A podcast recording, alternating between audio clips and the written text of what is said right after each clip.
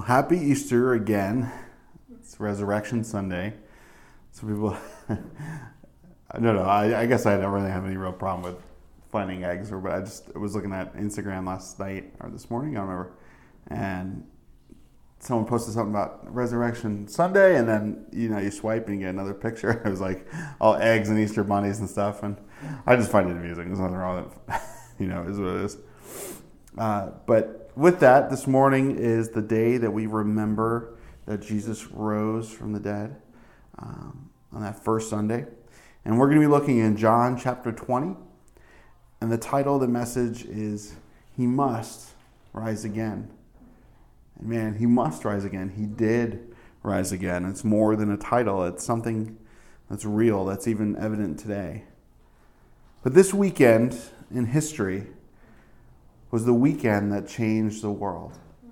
This one little weekend, three little days, 2,000 years ago, changed history.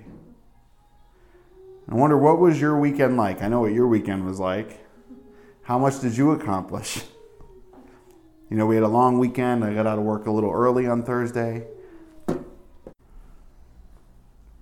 And me and I went out into the woods, and it was beautiful. We almost got stuck because the, the truck in front of us wasn't prepared for the trail. Uh, maybe we wouldn't have gotten past it either, but uh, we went shooting, and it was a good day. I remember feeling like we did so much, and just having those two hours shorter in my workday, I was able to do so much with my daughter and did some things around the house as well. Friday, I went hiking with my son. We had lunch, uh, and we had church that night. Saturday, of course, errands, and there's errands mixed all throughout the weekend as usual. But we had dinner with friends and we watched our kids play outside. And today, obviously, we're at church, and hopefully, we'll have a restful afternoon together, maybe finish our movie. But that's the weekend, and that's a long weekend. It's usually not that long. Even a long weekend, when it's over, it's already Sunday right now. I remember thinking the other day, going, it's going to be Sunday before I know it. but just trying to enjoy every moment. We usually look forward to the weekend. If you work weeks and have weekends off, or whatever your weekend is or days off are, you look forward to it.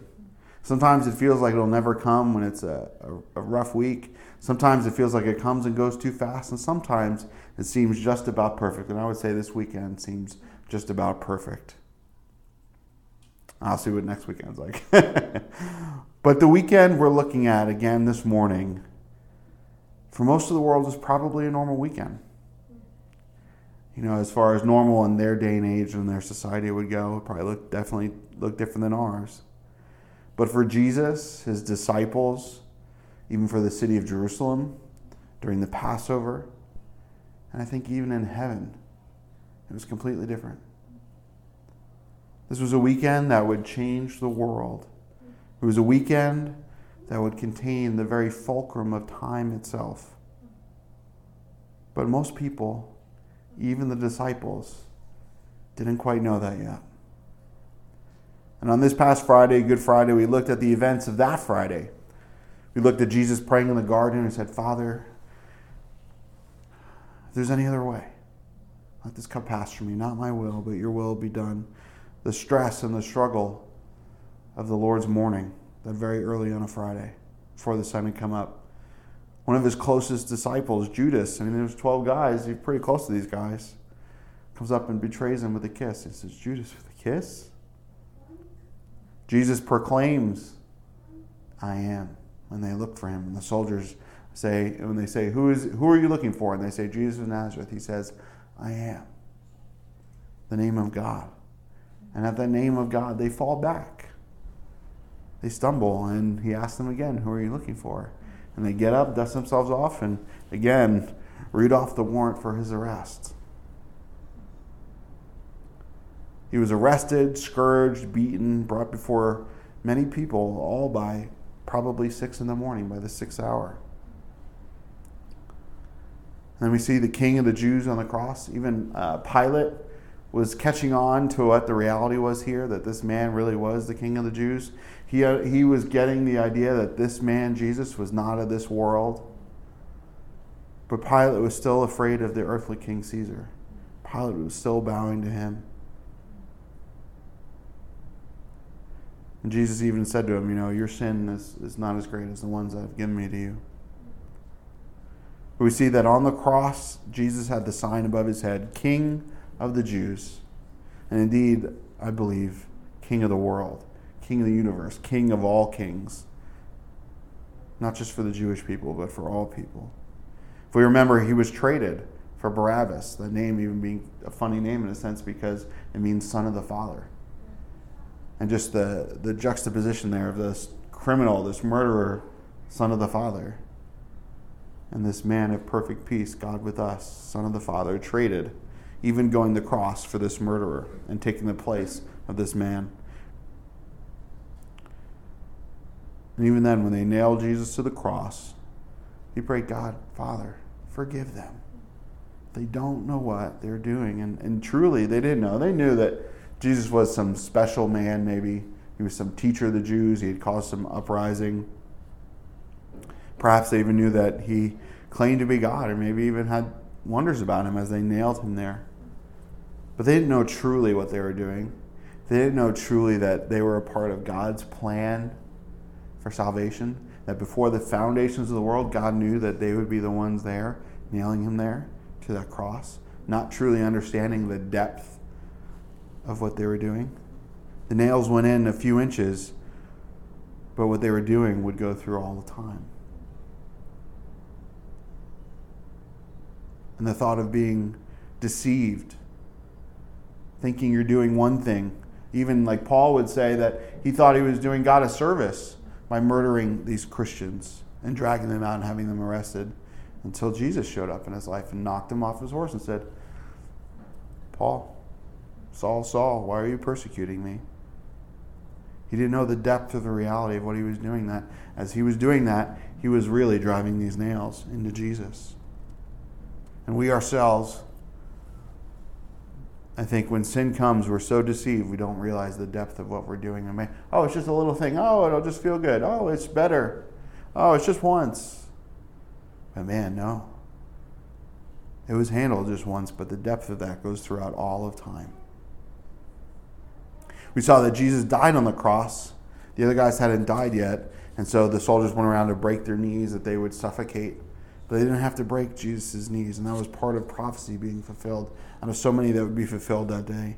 We know that the veil was torn from the top to the bottom, this big, thick, heavy tapestry that separated the Holy of Holies from the holy place in the temple was ripped. There was an earthquake. It was dark. It truly was like any other, unlike any other afternoon in history. And I think even then, I know Revelation 8 1 is, in a sense, talking about the final judgment. But somehow, in a sense, I think there's some overlap with eternity and time. And I don't know that we can fully grasp the way eternity works because we're so based on the timeline that we're in. But it says when, when Jesus opened the seventh seal, there was silence in heaven for about half an hour. You think about heaven, a place where constant praise and worship is. Before the judgment of God is poured out on earth, there is silence for half an hour. And I have to wonder was there silence in heaven when Jesus died, when the Father turned his face away?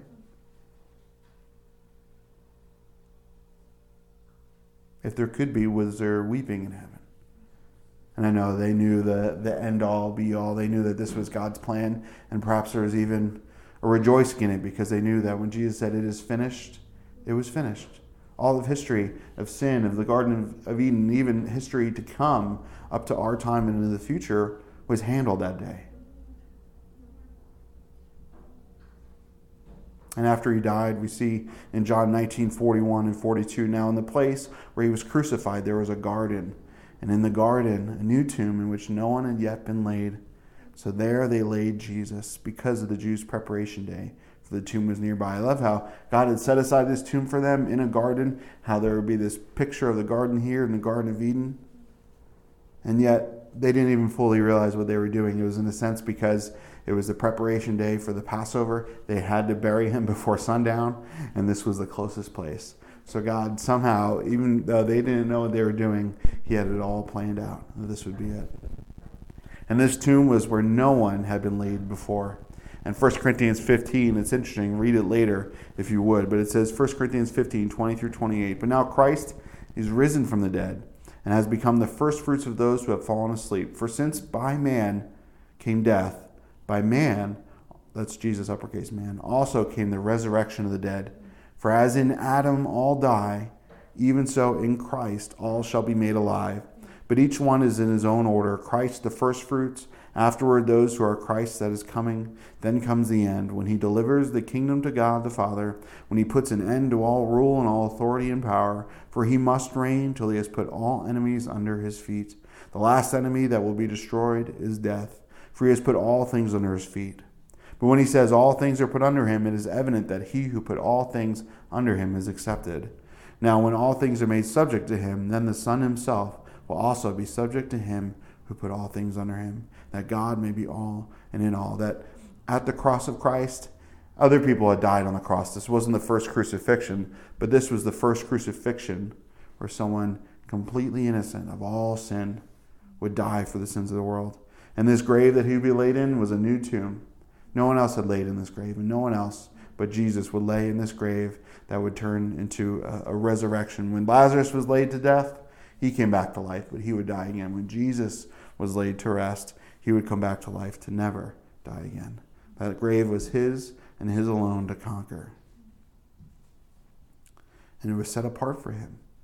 It was the plan. This wasn't an accident. This wasn't a mistake. This wasn't God losing control. This was the plan before all of creation. And although this weekend has been an awful one, it's only just about sundown on Friday. That this was just Friday that all this happened. Just the morning, the pre dawn, the morning, and then the afternoon. And we'll pick it up in uh, John chapter 20. But Father, again this morning, we just we thank you that we have the Bible that we can go and, and learn and hear from you and have your word to us in it about uh, all things that are true. We thank you for uh, the cross. We thank you how you died for us and rose again. But God, we pray that even this morning you would just make the resurrection so much more real to us, that you'd be in this place with us, you'd fill us and speak to us as only you can. Because, God, you're not dead, you're alive. And we love you, Lord. Thank you, God. In Jesus' name, amen. So, John chapter 20 says, Now on the first day, that's Sunday of the week, Mary Magdalene went to the tomb early while it was still dark and saw that the stone had been taken away from the tomb. Then she uh, ran and came to Simon Peter and to the other disciple whom Jesus loved, that's John, and said to them, They have taken away the Lord out of the tomb, and we do not know where they have laid him. Peter therefore went out and the other disciple and were going to the tomb, and they both ran together. And the other disciple outran Peter and came to the tomb first. And he, stooping down, looking in, saw the linen cloths lying there and yet John did not go in. And Simon Peter came following him and went into the tomb, and he saw the linen cloths lying there, and the handkerchief that had been around his head, not lying with the linen cloths, but folded together and placed by itself. Then the other disciple who came to the tomb first went in also, and he saw and believed. For as yet they did not know the scripture that he must rise again from the dead. Then the disciples went away again to their own homes. So we see here we go from Friday evening, sundown, we don't pick it back up until Sunday morning. Saturday was the Sabbath, the Passover. It was a day of rest. But this Saturday, for them, at least for the small group of disciples and Jesus' mom, must have been downright somber. Not a time of rejoicing and remembering when God had delivered them from Egypt. But if they had thought about it, perhaps they would have made the connection. But they were so probably full of weeping and mourning and I don't know if you've ever been in it, but you just sit and you're quiet, but the silence is loud. The silence is deafening. When you've just lost a loved one, when that person that you love and care about is no longer around. And how much more so when that loved one was someone you followed for a few years, someone you raised, your child, someone you knew was God's Savior, God's promise, and where are they? Why are they dead? This happened so fast. Yesterday we were eating and feasting. In the middle of the night, he was arrested and taken, and he was crucified at, noon. And after this day, Mary Magdalene, she goes to the tomb very early on Sunday. When the sun's not even up yet, still basically the middle of the night. When Alicia woke up the other day. I thought it was the middle of the night, but it was only six in the morning. But Mary Magdalene, I'm sure she couldn't sleep. I'm pretty sure she was just waiting for the Sabbath to be over. You know, as a good Jewish person, you're not going to travel on the Sabbath. There's a law. You don't want to break that law. And she was just waiting for it to be over so she could go to the tomb. She was expecting to find his body. She was expecting to make sure that the tomb was still closed. But she just needed to go there. She couldn't stay at home anymore. She couldn't stay in that room anymore. She needed to be as close to the Lord as possible, even if it was at his grave. See the other disciple, John and Peter, they run, they stoop down. John stoops down rather, and when he gets there, he kind of looks in to the little cave. He sees the linen cloth, and yet John doesn't go in. Maybe he's in shock. Maybe he doesn't want to get close. Maybe it's just early. But Peter, he goes right in. We know that Peter had denied Jesus. Peter was a very uh, all or nothing kind of guy. So I don't see Peter standing on the outside. Peter rushes right in. I see him almost panicked. What? You know, he's denied the Lord. He's seen him die. He's heartbroken. He's defeated. He has to rush in there. We know Jesus would soon restore him, but I sense this bit of desperation as he runs in there. Maybe I'm reading into it, but maybe I'm not. Where is he? Where is he? Where is he? All this is going on. I've denied him all this. And he's not here? Why, why is this folded up? What happened? That his grave clothes were down and they were separated. Uh, you know, perhaps was it the angels who unwrapped Jesus? I wonder how he got out of the clothes. He could have just gotten out of them, I know that, but I wonder how it happened. And apparently, it was pretty hard or impossible to take them off yourself. If you look at Lazarus, they had Jesus had to unwrap him. But the fact that they were neat and folded showed something that was special there as I was reading the commentary. Uh, you know, if you had unwrapped the body, it wouldn't like just be unwrapping the roll of cloth and rolling it back up like you try and roll paper towels back on the paper towel roll sometimes. They would have been bloody, they would have been covered in the myrrhs and aloes a couple days worth, it would have been crusty. But the fact that they're neat, the fact that they're folded, the fact that he's not there shows that he wasn't just robbed, that it wasn't just a scrap, but that something different happened. And perhaps John was encouraged by Peter rushing in there. He goes in and now he sees all of it. I get a sense that he didn't quite see everything that was in there from his vantage point. And when he goes in there, it says that he sees and he believes. That John is the first one to believe in the resurrection.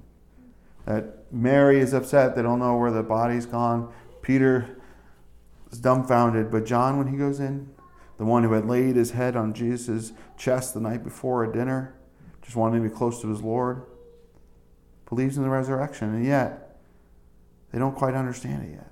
They don't know its meaning yet. The commentary talks about the very first Christians usually didn't believe in the resurrection just because the tomb was empty, but because they saw and they met the resurrected Jesus, but not John. He saw the empty tomb. In John 2, 8 through 22, Jesus, uh, Jew, the Jews answered and said to him, Jesus, what sign do you show to us since you do these things? And Jesus answered and said to them, Destroy this temple, and in three days I will raise it up. Then the Jews said, It has taken 46 years to build this temple, and will you raise it up in three days? But he was speaking of the temple of his body. Therefore, when he had risen from the dead, his disciples remembered that he had said this to them, and they believed the scripture and the word which Jesus had said. You know, many of us claim to know about or even believe in the resurrection. But do we yet know its meaning? I ask this to myself too. Do I really know the meaning of the resurrection? It's the name, uh, not on the sign out front yet. We've been trying to get a sign made. It's the name on the cards. It's the name on the door. It's the name on the A frame that we put out every week. But do we know the meaning of the resurrection? The depth of it, that it's not just being raised from the dead, but that it's raised eternally. Is it clear in, in my life and in our lives that Jesus is truly risen? Are our lives lived in a way like Paul talks about in the rest of 1 Corinthians 15? Do we understand that it's Jesus' resurrection that makes eternity in heaven possible for us? That without the resurrection, there would be no evidence of the afterlife. Without the resurrection, there would be no hope of heaven. Without the resurrection, even if we believed in the afterlife, we would be doomed to eternal death. And if there was no resurrection from the dead, there would be no point to any of this. There would be no point to being a Christian if there was no resurrection. Why? To face a life of persecution, to face a life of uh, and we have it easy in America, so it's really hard for me to, speak about it. But if we look the way things are in the world, where people face death willingly because they know that Jesus is alive. But that's what the world believes that there is no resurrection, that this life is the only life, guys. Do whatever you want, it's all pointless. And then we wonder, like my wife brought up last night at dinner, why there are school shootings. Well, it's because we teach them that the world is pointless. What do we expect from them? And it's a lie. This life is not pointless. This life has a point, and it's upward. This life has eternal value. This life has value now, and this life has value in eternity. But the disciples here, Peter and John, they go home. They see this, they don't know how to process it. Even John, who believes that Jesus is risen from the dead, you think that they might go looking around. I still think that they're in shock. I still think that they're afraid. I still think they don't know what to do and how to process all of this. And I can't fault them. I, I wasn't there. I'd probably be doing the same thing for them. Would I be like John who believed, or would I be like Peter who just ran in? I don't know. Let's go on to verse 11. It says, But Mary stood outside by the tomb weeping. And as she wept, she stooped down and looked into the tomb, and she saw two angels in white sitting, one at the head and the other at the feet, where the body of Jesus was laid. Don't you get a picture of the Ark of the Covenant here? The golden ark with the two angels above it, with the blood sprinkled in. Perhaps there is even some blood there. And they said to her, Woman, why are you weeping? And she said to them, Because they have taken away my Lord, and I do not know where they have laid him. And when she had said this, she turned around, and she saw Jesus standing there, but she did not know that it was Jesus. And Jesus said to her, Woman, why are you weeping? Whom are you seeking? You just hear his gentle voice there. And she, supposing him to be the gardener, said to him, Sir, if you have carried him away, tell me where you have laid him, and I will take him away. I mean, the, uh, the desperation in her voice. And Jesus said to her, Mary. And she turned and said to him, Rabboni, which is to say, teacher. And Jesus said to her, Do not cling to me, for I have not yet ascended to my Father. But I go to my brethren and say to them, I am ascending to my Father and to your Father, to my God and your God. And Mary Magdalene came and told the disciples that she had seen the Lord and that he had spoken these things to her.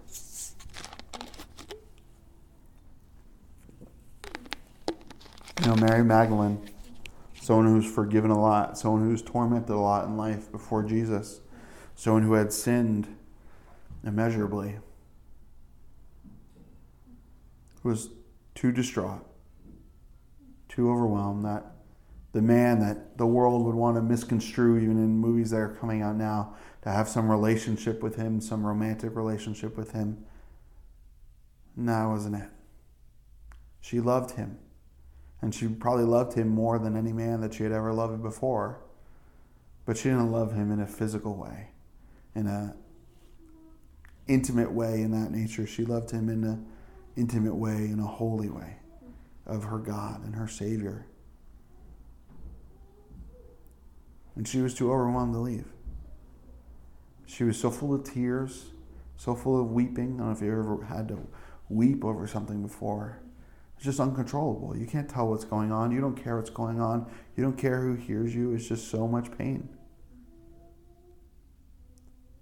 And even so much so that when two angels spoke to her, said, Woman, she talks to them like normal. Mostly when we see an angel show up in the Bible, they have to tell the people to not be afraid because they see the angels and they flip out. Not Mary. It was angels talking to her, and she was just so upset that she says, Where's Jesus? Where's Jesus? You know, I have a feeling that she figured out they were angels later. Perhaps only home, she went, Wait a minute. There were two guys in the tomb. It wasn't Peter and John. and she's so distraught that when she hears this man speak to her, she thinks he's the gardener. She thinks, oh, it's the morning, the gardener's come to, to clean up the, the garden and tend to the flowers, to make sure that the grave is closed and, and handled.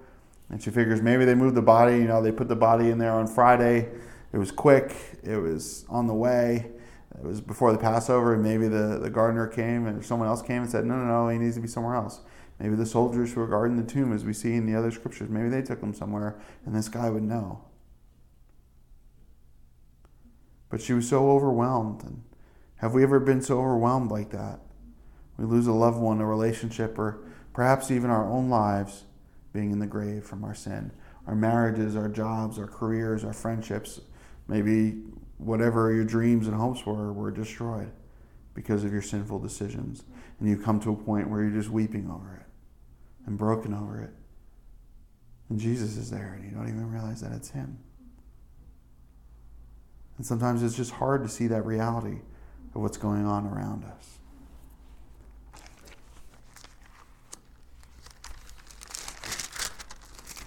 John 3.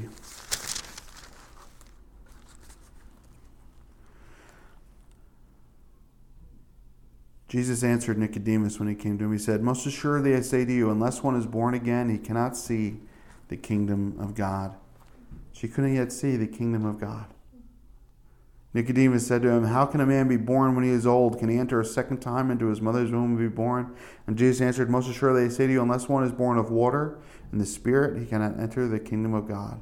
That which is born of the flesh is flesh, and that which is born of the Spirit is spirit. Do not marvel that I said to you, You must be born again. That she believed in the Lord, but it had to come through this weeping for her to see the resurrection, for the reality of, of, of her new life in Him to come to be. And it wasn't until he said her name that she recognized it was him. She heard his voice, and Jesus says, My sheep hear my voice, and they know me. She recognized his voice when he said, Mary. She wanted to hug him, she wanted to cling to him, she wanted to hold him at that moment and never, ever let him go. Can you imagine being in that distraught state, and all of a sudden the person that you're weeping over is right there? Wouldn't you want to hug them and never let them go? I think of even when I just come home from a, a work trip and my kids want to cling to me, or before I leave and I tell them I have to go, how they cling to me and how they cry. And it breaks my heart, but in the same sense, it warms me because I know that they love me. Even though I don't want them to cry or go through those things, and I want to comfort them. Sometimes, even when I just come out of my office, they all cling to me. I say, Don't cling to me now, I've got a meeting in two minutes. But sincerely, it wasn't time yet to cling to Jesus, to his body. Eternity would have and is going to have all the time in the world, so to speak, for that, all the time in heaven, and it would never run out of time. But what it was time for now, Jesus said, was to tell the others. Don't cling to me, tell the others. Tell them I am ascending to my Father and your Father to my God and your God. Jesus says, Tell my brethren, our Father and our God, that this resurrection truly made Jesus and his disciples brothers and sisters. It truly made God and man one again. That even Jesus would truly call us his brothers and sisters and say that the God that, that is his God, the Father, is our Father too. And that just as He is one with the Father, so we too can be one with the Father.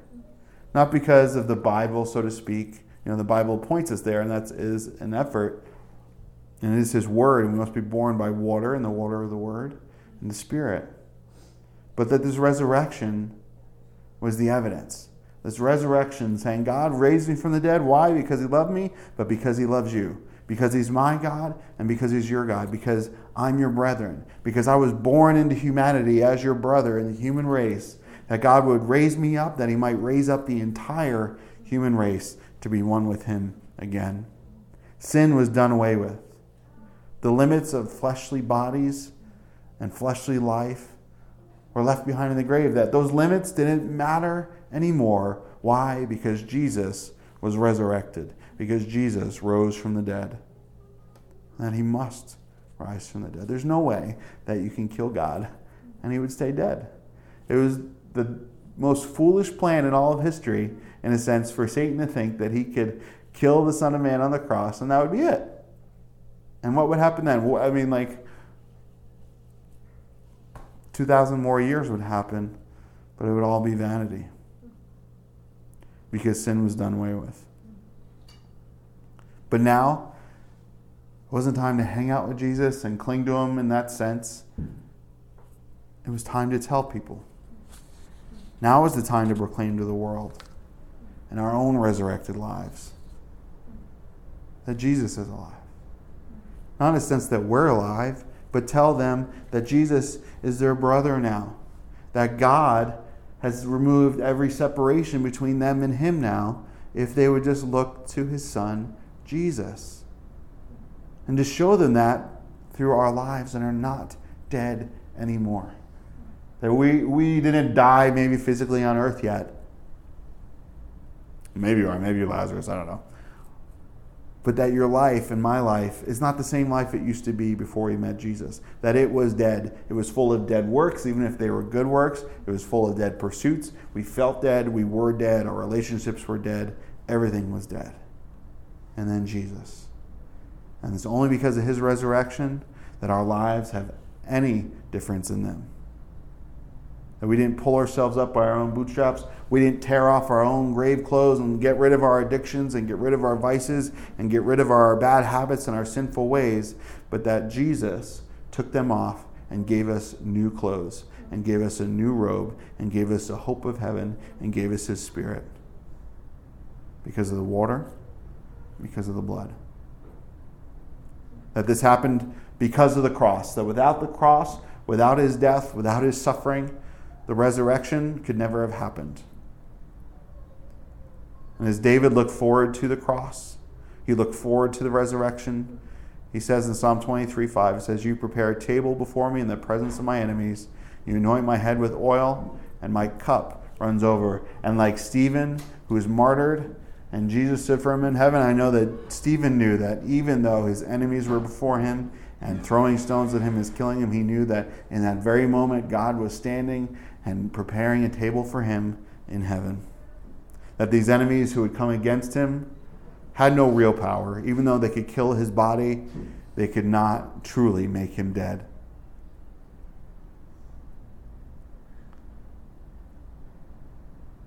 And again, if we know Jesus and truly know him, we're not truly dead and we can never truly be killed. They may kill us, they may take our rights, they may try and silence us, but you can't silence the gospel because it is living and is active and is sharper than any two edged sword. And it's all because that Jesus is risen and we allowed ourselves to have faith in that. Let's go on to verse 19. It says, Then the same day at evening, being the first day of the week, when the doors were shut, where the disciples were assembled for fear of the Jews, Jesus came and stood in the midst and said to them, Peace be with you. And when he had said this, he showed them his hands and his side. And the disciples were glad when they saw the Lord. It's a great sentence there. The disciples were glad when they saw the Lord. After a weekend like that, the word glad probably has more depth than we know. So Jesus said to them again, Peace to you. As the Father has sent me, I also send you. And when he had said this, he breathed on them and he said to them, Receive the Holy Spirit. And if you forgive the sins of any, they are forgiven them. And if you retain the sins of any, they are retained. But this was the same day. It was sundown on Sunday. So remember, Mary and the disciples showed up in the morning before dawn. It was probably around dawn by the time uh, Mary saw Jesus. But Jesus doesn't show up at their house until the evening. And he goes to where the disciples are. But I wonder what he was doing all day in the other 12 hours of the day. Was he in the garden? Was he hanging out by the tomb, sitting on a rock? waiting for them to show up, wondering if they'd look for him. I mean, he knew, but bear with me here. All day, what was he doing? Where was he? But yet he still goes to them. He wants to see them. We know that he meets the disciples on the road to Emmaus and at one point and they go, Man, didn't our hearts burn within us? We didn't realize who it was in the beginning. But he still goes to them and he wants to see them. And I believe God will give us opportunity to seek him out. We wonder where he is in those moments sometimes. Where is God in this? Why is this happening? Why don't I hear anything from him? Maybe all he's doing in that moment is just waiting for us to simply come to him, to find him in the garden, to find him and realize that he's alive He's not dead. Our situation is awful. It's been a rough weekend, so to speak, in our lives, but He's alive. Will we find Him? Or are we just going to wait for Him to find us? What I love about the Lord is that even if we don't show, He still comes looking for us. Just like in the Garden of Eden. Adam and Eve didn't show that night. They didn't show that day. They were hiding. And he comes looking for them and says, Adam, where are you? And he shows his disciples his wounds. Look, my hands. Pulls up his shirt, so to speak, my side. And they were glad. And they believed. And just as Jesus was sent by the Father, he says to them, just like God sent me, I'm sending you. I'm alive again. Don't worry about this life. Worry about the next. Because the Christian life is not meant to be a stagnant one. And you may never leave your hometown, but that doesn't mean that your life is not a sent one in that hometown. And just because you've grown up and you've left home and you're doing your own life somewhere else doesn't yet mean that you've been sent by the Lord or that you're doing what you've been sent to do. And when you've seen the risen Lord in your life and you start to put all your trust in Him and His death and His resurrection, not in His church, not in Christianity as a whole, although those are good things, our faith is to be in Him and His Word, His death, and his resurrection. And when that begins to happen, our lives automatically begin to change. They can't. They can't not. You hear your name being called, just like Mary did. You know it's him. You hear him give you a calling and, and a mission and a direction in life. Go tell the others. Your life cannot and never will be the same. Even if you try to ignore the call, and do something else, you can't escape it. And I wonder, Christian, if we haven't heard that call, are we listening? Are we still weeping at the tomb? Have we even gone to the tomb? Have we begun to even weep over our condition or over the condition of those around us or the situations in the world? I know that when we begin to weep, we need to allow ourselves to weep. And in that, we need to look for Jesus, not the gardener, but look for Jesus. And so wipe those tears away. When He does, He will give us and show us the direction and purpose of our next steps. Like, are we like the disciples? Are we in a locked room somewhere of our dead faith? We've seen and we know about the resurrection, but we don't quite understand it yet. We haven't quite received the Holy Spirit yet. You know, Romans 10 says that the word is near you in your heart, that if you confess with your mouth and believe in your heart that Jesus is God's Son and that God raised him from the dead, you will be saved. You will be saved. And then from there, Paul goes on and say, How can they believe if they haven't heard? How can they hear if there's not a preacher? And how can there be a preacher if they're not sent? And, and Christian, you and me are sent by God. And if you're listening and you haven't yet come to faith in Him, know that He loves you and that He died for you and He took your place and that He knows your name. He knows the hurts you have, He knows the pains you have. Why? Because He experienced them, He took them, He became them on the cross of Calvary. And when He died and rose again, He buried them forever, that you could be separated from those pains and those troubles for all of your life. And all you have to do is believe in your heart and confess with your mouth that Jesus is Lord. And you know what?